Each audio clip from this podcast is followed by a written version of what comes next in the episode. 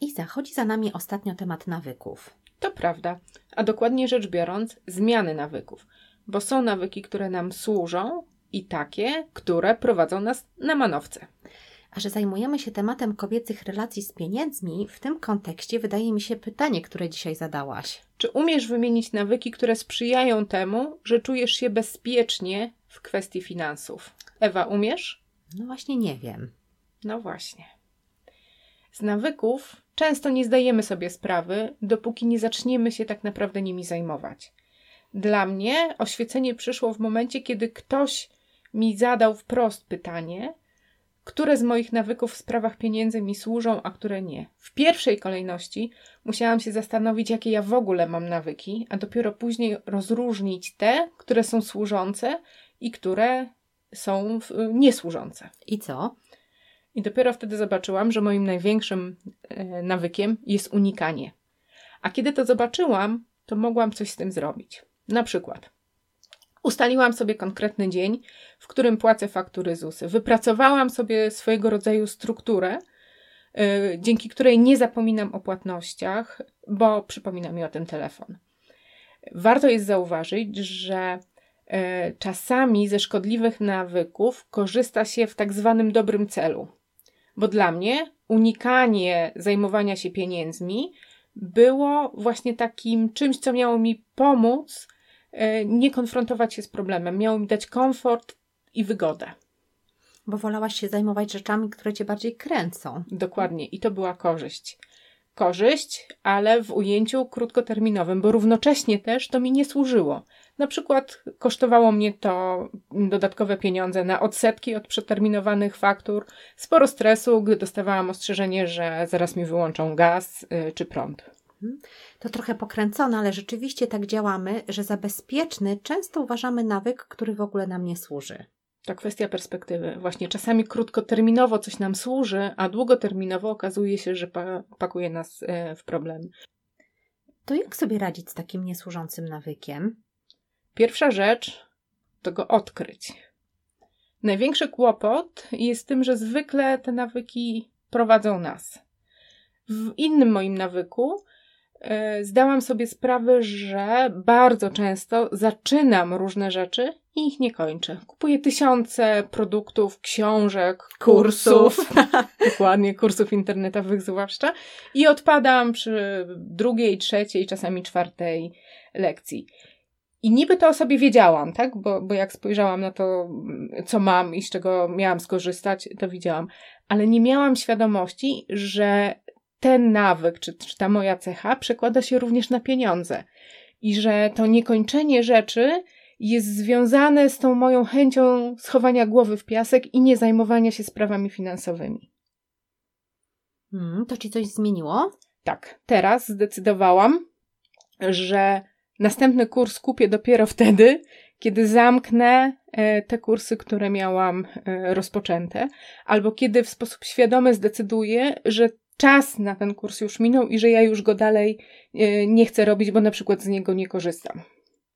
I w sposób świadomy obserwuję siebie, jak widzę coś fajnego, e, że właśnie bym tu chciała mieć, bo, bo mi się podoba. Mówię sobie, ok, poczekaj, za chwilę to też będzie. Najpierw skończ to, e, co zaczęłaś, bo na to się umówiłam to jednak trochę zachodu. Coś cię musiało przekonać, że warto robić ten wysiłek, no i tak ciągle ze sobą negocjować. Tak szczerze mówiąc, to w końcu mnie trafiło. Y, konfrontowanie się z tymi problemami, które dzięki temu, że ich unikałam, nabrzmiewały i robiły się takie już naprawdę trudne do zniesienia, sprawiło, że powiedziałam sobie: OK, dobra, robię grubą kreskę i od tej pory ma być inaczej od tej pory chcę się zajmować tym, co jest trudne, rezygnuję z unikania i kończę to, co zaczęłam. Okej, okay, czyli po pierwsze uświadomiłaś sobie nawyk. Tak po jest. drugie, żeby cokolwiek zmienić, zdecydowałaś, że podejmujesz od teraz, od teraz decyzję. Myślę, że decyzja jest kluczem do tego, żeby cokolwiek zmienić. Takie powiedzenie sobie, ok, od tej pory ja chcę zmiany i nie tylko powiedzenie jej tak na poziomie głowy, ale takie e, powiedzenie jej serca pozwala naprawdę nam coś zmienić. Mhm. Myślę, że też może łatwiej było Ci podjąć te decyzje, bo widziałaś zarówno korzyści, czyli tę wygodę, którą Ci dawało to unikanie, ale też już miałaś świadomość tego, co tracisz. I to, co tracę, już było na tyle wkurzające, że stwierdziłam, że już dość. No jest jeszcze trzeci element, że trzeba rzeczywiście poświęcić uwagę i energię na wdrożenie tego nawyku. Zdecydowanie. Na początku nie jest łatwo, bo te nawyki właśnie po to są, żeby nam sprawy ułatwić, żebyśmy nie musieli myśleć, podejmować decyzji, zastanawiać się. E, mnie pomogło coś takiego, że zobaczyłam siebie trochę mm, w takiej dwoistości. Ja jestem bliźniakiem, więc dwoistość jest mi bliska e, z gwiazd. Mm, w tym samym czasie widzę siebie jako osobę, która czegoś chce, do czegoś jest przyzwyczajona, ale równocześnie y, udzielam głosu i widzę inną osobę, taką, y, która jest mi życzliwa, która jest jakiegoś rodzaju moim opiekunem, y, kimś, kto mnie wspiera. Y, jest osobą, która widzi, że ja czegoś chcę, ale rozumie mnie i pamięta o tej decyzji, którą podjęłam, że ja chcę coś zmienić i to jest ta osoba, która sugeruje, żebym spróbowała czegoś innego, nowego. Hmm?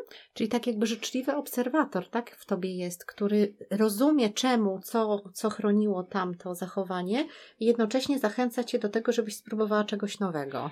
Ten obserwator nie tylko jest, ale też dostaje moją uwagę i dostaje prawo głosu, bo on wcześniej też był, ale był ignorowany.